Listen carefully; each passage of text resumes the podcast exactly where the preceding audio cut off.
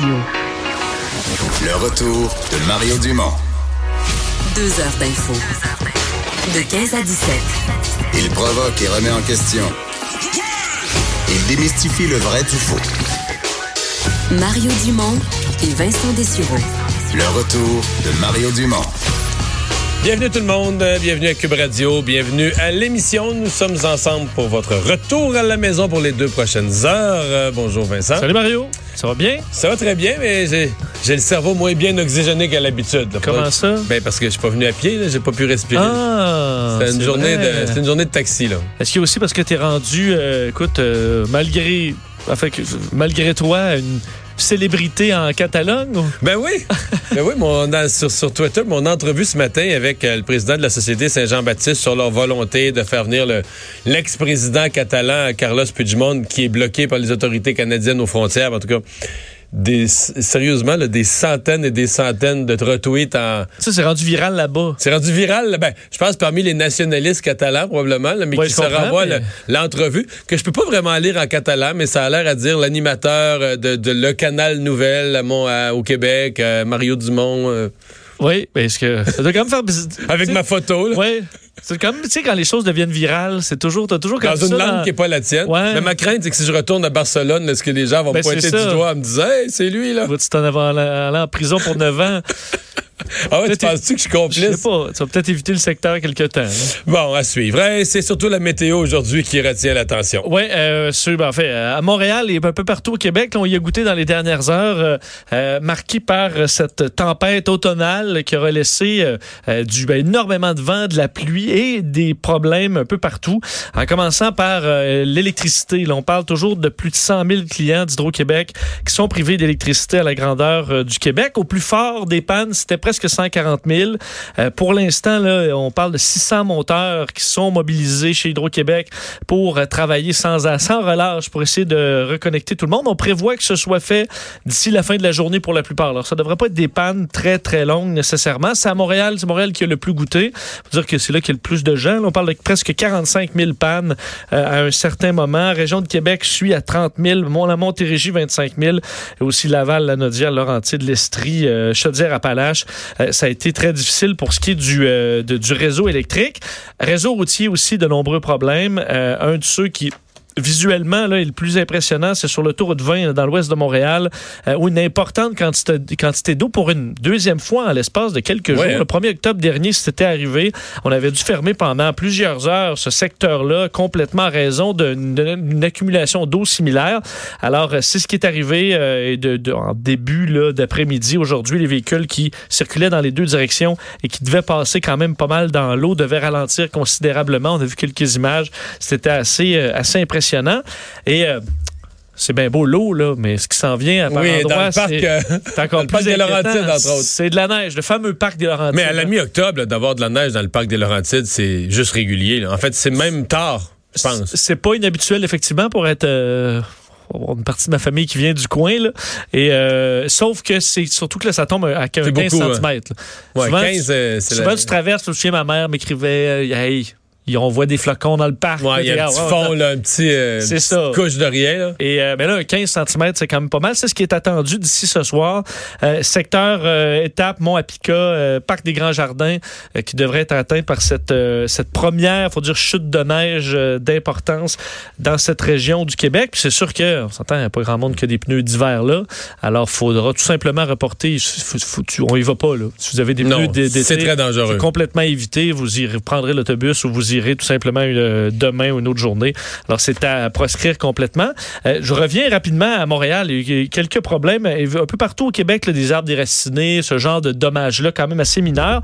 Mais on surveillait l'état de l'immeuble abritant Evo, là, ou Ivo, qui est une tour, euh, entre autres, étudiante. La- L'ancien Delta Centre-Ville, pour euh, ceux qui ont, qui ont connu cet hôtel célèbre. Exact, qui est un, bon, on dit résidence pour étudiants. C'est étudiants qui ont quand même des bons moyens. Là. Oui, c'est une belle, belle résidence pour étudiants. Exact. Ça ressemble pas à ce que j'y vais à Jonquière, là, juste euh, co- comme ça. Mais bon, c'est- c'est le boule- sur le boulevard Robert Bourassa, à l'angle de la rue Saint-Antoine. Et euh, on a dû euh, boucler une partie du secteur parce qu'une une des fenêtres qui a été fissurée en raison de la tempête automnale menaçait de tomber.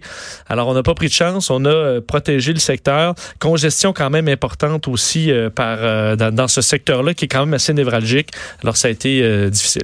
Campagne fédérale depuis ce midi à TVA Nouvelle, un très grand sondage. Je vous dis que c'est un sondage qui n'est pas pan-canadien, c'est vraiment l'espèce de, de Polaroid de fin de campagne de ce que pensent les Québécois à quelques jours du vote. Oui, mais on le dit depuis le début de la campagne que la province, quand même, a surveillé, c'est beaucoup le Québec. Le vote était beaucoup plus euh, volatile, Oui. disons, qu'ailleurs. Alors, c'est intéressant de voir euh, le- ce sondage léger qui paraît aujourd'hui, le sondage léger TVA, qui montre qu'effectivement, il confirme euh, l'ascension du bloc, euh, le fait que les libéraux sont en recul, que les conservateurs sont encore plus en recul que les libéraux et que les euh, néo-démocrates, eux, montent, mais légèrement, disons, de façon peut-être insuffisante euh, aux, euh, aux yeux du NPD. Alors, vous donnez les chiffres présentement, les intentions de vote, les électeurs décidés, là, 31% pour les libéraux, c'est une baisse de 6% 31% donc nez à nez pour le, bloc, une hausse de 13% par rapport au mois de juillet dernier. Les conservateurs en baisse de 8% à 16 Le NPD suit, écoute, c'est presque égal. C'est dans la marge d'erreur, NPD conservateur à 14 en hausse de 5% Les euh, Verts à 6% Et il faut croire que euh, le Parti populaire, euh, ça n'aura jamais levé euh, Non, à 2 euh, à 2 Euh, le, évidemment, le sondage, ce que tu viens de donner, 31-31, il faut tenir compte du fait que le vote libéral est très concentré euh, à Montréal, euh, très concentré chez les non-francophones. Ben, chez, chez les francophones... On a là, un autre portrait complètement. Oui, chez les francophones, c'est écoute, c'est 39% pour les bloquistes. Le deuxième, les libéraux, à 24 15 points derrière. C'est une domination euh, vraiment des, euh, des- du, du bloc. Donc, presque 40% des intentions de vote, présentement, selon ce sondage-là, c'est au bloc. Suivi donc des libéraux à 24. Euh, il y a une, une avance, donc tu disais, de, de, de- de 15 points et des variations quand même importantes pour, euh, pour Ouais. Plusieurs partis. Euh, donc, on va en reparler, je vous dis tout de suite, on va en reparler tout à l'heure avec Jean-Marc Léger parce qu'il y a un échantillonnage assez grand. Souvent, quand tu fais un sondage pan-canadien, mais tu dis dans les provinces, l'échantillonnage est plus faible, tu as une grosse marge d'erreur. Puis dans les régions des provinces, là, ça n'a plus d'allure, tu plus d'échantillonnage. Mais là, on a presque trois, je pense c'est 3000 répondants juste au Québec. Ce qui fait que dans chacune des régions, tu as un échantillonnage quand même valable pour dire, OK, région de Québec, centre du Québec, est du Québec, euh, qui te donne quand même des portraits régionaux intéressants. Euh, Il y a Andrew Scheer qui, euh, pour la première fois aujourd'hui, a été interrogé par les journalistes sur une éventuelle formation d'un conseil des ministres. Oui, et euh, est-ce que le ministre, est-ce que le premier ministre éventuel, si, euh, c'était Andrew Scheer, euh, serait euh, intéressé à un conseil des ministres paritaire, donc euh, 50% hommes-femmes, comme le fait, euh, euh, ou du moins tenté de le faire euh, Ju- Justin Trudeau? Et euh, ben oui, en fait, il dit il souhaite même peut-être avoir plus que 50% de femmes, euh, dépendamment du résultat de l'élection. Donc, ce qu'on comprend d'Andrew Scheer, c'est qu'il souhaite un 50-50, mais il ne va pas nécessairement le forcer. Euh, ça dépendra de qui est élu et non élu. C'est la compétence, c'est la, euh, la capacité et l'expérience qui priment sur le reste, mais euh, souhaiterait bien avoir euh, un, un 50% de femmes dans son conseil des ministres. Et euh, on l'a questionné sur un quand même un dossier qui va peut-être être important euh, le, après l'élection si on est dans un contexte de gouvernement minoritaire, est-ce que euh, Andrew Scheer, si admettons lui est le parti qui a le plus de sièges, mais n'a pas les 170 pour être majoritaire, est-ce que lui devrait devenir premier, premier ministre? Est-ce que Justin Trudeau devrait lui laisser carrément la, la, la place Mais en fait, c'est un peu l'hypothèse que si Justin Trudeau a moins de sièges qu'Andrew Scheer, est-ce qu'il pourrait s'associer avec le NPD pour euh, un peu re- renverser celui qui a le plus de sièges? Exact. Et ça, euh, bon, Andrew Scheer, lui, dit que la convention dans notre histoire politique moderne est que le parti avec le plus grand nombre de sièges peut former le gouvernement. Alors, selon lui, s'il est minoritaire, il aurait l'autorité euh, de, D'être le de- premier à s'essayer de former un gouvernement qui va chercher la confiance de la Chambre. Exactement. Euh, et euh, alors, bon, faudra voir. L'idée là-dessus pour Justin Trudeau est un peu différente parce que Justin Trudeau, lui, est à Trois-Rivières au- aujourd'hui. À- Faut dire, on arrive à quand même à quatre jours du vote, là, ça s'en vient. Et il- on lui a posé la même question en lui citant Andrew Scheer, là, qui disait, Andrew Scheer a dit plutôt que, selon lui, le gouvernement, le, le parti parti avec le plus de sièges aurait l'autorité de, de, donc de, de, de gouverner. Est-ce que vous allez vous retirer? Si c'est le cas, est-ce que vous allez tenter de, de, de, garder le gouvernement? Il n'a pas voulu répondre. Justin Trudeau disant tout simplement qu'il se concentrait mm. pour gagner tout ça. Alors, pas de réponse claire pour euh, Justin Trudeau. Et parlant de Justin Trudeau, euh, aurait-il reçu un appui, euh, bon, un peu sous le couvert d'une autre formule déguisée euh, de la part du pacte, de la part de Dominique Champagne, euh, de, de Laure Varidel, les gens du pacte. Euh, il y a de nombreux sur les réseaux sociaux, et je l'ai vu cet après-midi, de nombreux signataires du pacte qui disent s'être désabonnés de leur courriel, des, des gens qui ont signé le pacte mais qui sont bloqués qui sont furieux. Oui, il y a quand même une, onde de choc chez les, euh, les pactistes. Je sais pas si ça, ça s'appelle comme ça. ça. se dit. Je les appelle les signataires du pacte. Les signataires du pacte. Donc, si vous avez, vous avez peut-être reçu ce message euh, donc euh, de, de, l'organisation là qui vous invite. En fait, c'est signé par Dominique Champagne et, Laure Varidel. Donc, sur concernant pour qui on, le fait qu'on devrait bloquer Andrew Scheer. Alors, ce qu'on explique, c'est qu'il est capital de porter au pouvoir un gouvernement qui fera de l'urgence climatique sa priorité. Autrement dit, nous n'avons pas quatre ans à perdre. Et on invite donc à regarder les dernières projections par circonscription avec le site euh, QC 125, Québec 125. Mais ça, c'est compliqué un peu. Les gens, ce que les gens retiennent, c'est la phrase, je pense, qui arrive après. Là, euh, qui peut battre Andrew Scheer? Là, le parti le plus ben, susceptible. ça dit faire un vote éclairé pour l'environnement en votant pour le parti qui a le plus de chances de vaincre le Parti conservateur. Et ça, la plupart des gens disent, ben ça, y a le parti qui a le plus de chances de vaincre le Parti conservateur, c'est pas le Parti vert, c'est pas le NPD, c'est pas, le bloc c'est le Parti libéral. Donc, c'est interprété, je l'ai vu par euh, des dizaines et des dizaines de personnes comme étant un appui de Dominique Champagne à Justin Trudeau au Parti libéral. Là, les gens se demandent qu'est-ce que c'est ça, comment ça se fait, on n'a pas signé pour ça. Exact, parce que euh, eux, bon, les responsables du pacte disent qu'on ne ciblait pas les, les libéraux. Mais c'est sûr, quand tu regardes le parti qui peut prendre le pouvoir contre les conservateurs, c'est pas le bloc, c'est une impossibilité mathématique. Alors, euh, on tombe facilement sur les libéraux. C'est 57 000 personnes qui ont reçu ce courriel-là dans plusieurs circonscriptions électorales, euh, des, disons, clés ou pivots dans certains endroits, n'ont pas consulté, euh, par exemple, Élection Canada ou tout ça. Alors, et jugent que ce n'est pas un appel à voter libéral. Mais effectivement, pour beaucoup de gens qui vont voter Bloc ou Vert ou NPD, donc des partis qui défendent une cause environnementale, disons, tout aussi valable, ben, sinon plus que on, les libéraux. On, a demandé en entrevue les gens de, de, certains de ces partis-là, mais j'aurais été curieux d'entendre les Verts, entre autres, qui doivent être furieux. Eux, les Verts devaient même se dire, si jamais le pacte fait quelque chose dans la campagne, ils vont venir, spontanément, ils vont venir au moins un peu vers nous, les Verts. J'imagine que tous les candidats Verts ont probablement signé le pacte, puis là, on se retrouve à ce que ton pacte... C'est ton ennemi. Ton pacte écrit pour voter pour un autre parti que toi, parce qu'ils n'ont absolument pas de chance de, d'être élu ou presque? Non, on s'entend que ça, c'est un appel à boycotter les Verts. Le PAC ben- demande aux électeurs de boycotter le Parti vert. Oui. Indirectement, mais c'est ben, ce que ça fait. Et le NPD qui a au Québec, oui, le NPD aussi pas mal au Québec. Le NPD qui a quand même un programme encore plus agressif, disons, sur papier pour les changements climatiques.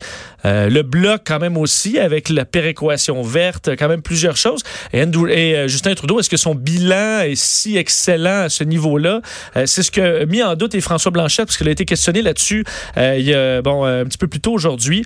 Et il l'interprète d'ailleurs comme quoi, euh, je l'interprète comme quelqu'un qui a signé le pacte. On est combien parmi les signataires à se dire, ben attention, je veux, j'ai pas signé pour être utilisé pour la promotion d'un parti politique?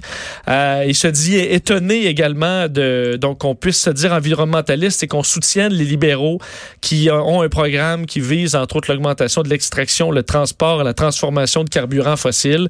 Alors ça, ça grince des dents chez beaucoup de gens qui ont signé le pacte aujourd'hui. Mais donc, Yves-François Blanchet, en gros, a interprété lui aussi que c'est un appui au Parti ben libéral. Oui. oui, parce que je comprends pas pourquoi euh, on, souhaiterait euh, élire les libéraux, alors clairement, il interprète que ce message-là vise l'élection des libéraux. Mais les gens du pacte disent c'est pas l'intention. Ils, ont appuyé les libéraux accidentellement. Oui, parce qu'ils disent, ben, allez-y circonscription par circonscription. Mais, mais ça, c'est une patente. Là, tu t'embarques dans quelque chose de dire aux gens d'aller sur Québec sans mettre. Parce que c'est sûr que pris comme ça, c'est vrai que l'élection, je veux dire, voter bloc dans certains endroits, c'est limiter l'élection de conservateurs, mais à quel, dans combien d'entre elles c'est le cas, là? Ouais où tu vraiment, où ça va jouer entre un bloquiste et un conservateur, peut-être dans la région de Québec. Un ou deux comtés. C'est ça, c'est pas énorme. Alors, ce sera beaucoup plus... C'est des libéraux, là, on Beaucoup plus des libéraux. Euh, le procès de Hugo Fredette qui euh, a vu, euh, bon tout, est passé, on est rendu à l'étape finale, qui a vu la juge présenter des euh, quand même des directives très, très longues, très, très, très complètes, euh, presque essentiellement toute la journée hier, et le jury est parti avec ça. Oui, le jury qui est au euh, qui a commencé à délibérer ce matin, donc un procès évidemment qui a été fortement médiatisé. Il faut dire que depuis pendant tout le procès, la juge avait quand même, tu sais, on, je pense que les juges prennent s'occupent essaie de s'occuper le mieux possible du juré, de faire très attention à ce qu'ils disent, d'être très précis dans certains détails euh, pour évidemment avoir un jugement qui sera, euh, qui sera solide. Et euh, aujourd'hui, le jury a rapidement demandé à réécouter certains témoignages. Quatre, pour être plus précis, celui du gaufredette. Donc, les jurés veulent réentendre ce témoignage-là du gaufredette. Le thérapeute de couple qui était allé raconter, entre autres, la dernière visite, juste avant le meurtre et les visites précédentes, qui expliquait bien la dynamique de couple d'un œil un peu détaché. La voisine, qui a entendu des cris, qui, euh, chez qui Véronique Barbe est allée se, se réfugier à, à, certains endroits, et un enfant qui a assisté à une partie du drame le 14 septembre 2017. On s'en souvient là, par vidéoconférence. Alors, euh, enfin, on avait montré même le, l'entrevue qui était survenue un petit peu après le drame. Alors, le jury veut réécouter aussi la conversation assez troublante entre Fredette et ses, et ses parents une semaine après l'arrestation, où quasiment la seule chose qui semblait intéresser Fredette, c'était son argent qu'il avait perdu mm -hmm. lors de l'arrestation. Alors, euh, des moments assez particuliers. Alors, ils veulent entendre tout ça. Euh, on sait que le, le, jury est composé de neuf femmes, euh, trois hommes, et devront arriver à, un, à deux verdicts unanimes. Là. Euh, alors, c'est pas nécessairement une tâche toujours facile. Et ça prendra combien de temps? Il faut dire qu'un bon jury, je pense, à son affaire, souvent va vouloir réentendre des témoignages. Ça ouais, mais juste, mettons qu'il Mettons qu'il n'y avait pas de mésentente dans le jury, mais qu'il était juste sérieux à vouloir bien faire le travail. Oui. La juge leur a donné trois hypothèses pour deux événements, puisque c'est deux événements, les deux meurtres, c'est deux événements différents. Euh, donc, trois, trois hypothèses, des meurtres premier degré, deuxième degré, homicide involontaire pour deux événements, puis tu as 12 jurys à s'exprimer. Ça fait. Ça, ça, prend un minimum de temps. Juste, juste faire le tour des hypothèses, puis de voir un peu qu'est-ce que les gens en pensent. C'est. À mon avis, tu peux pas faire ça une demi-journée. Hein. C'est vrai que même si tu fais un premier tour de table, tout le monde est, a la même idée. Tu te dis, bon, on va quand même prendre le temps. De Il fait quelque chose qu'on. faire sérieusement, ouais. Donc, euh, à voir combien de temps durera ce, ce, ce, ce, ce délibéré. On le saura un jour.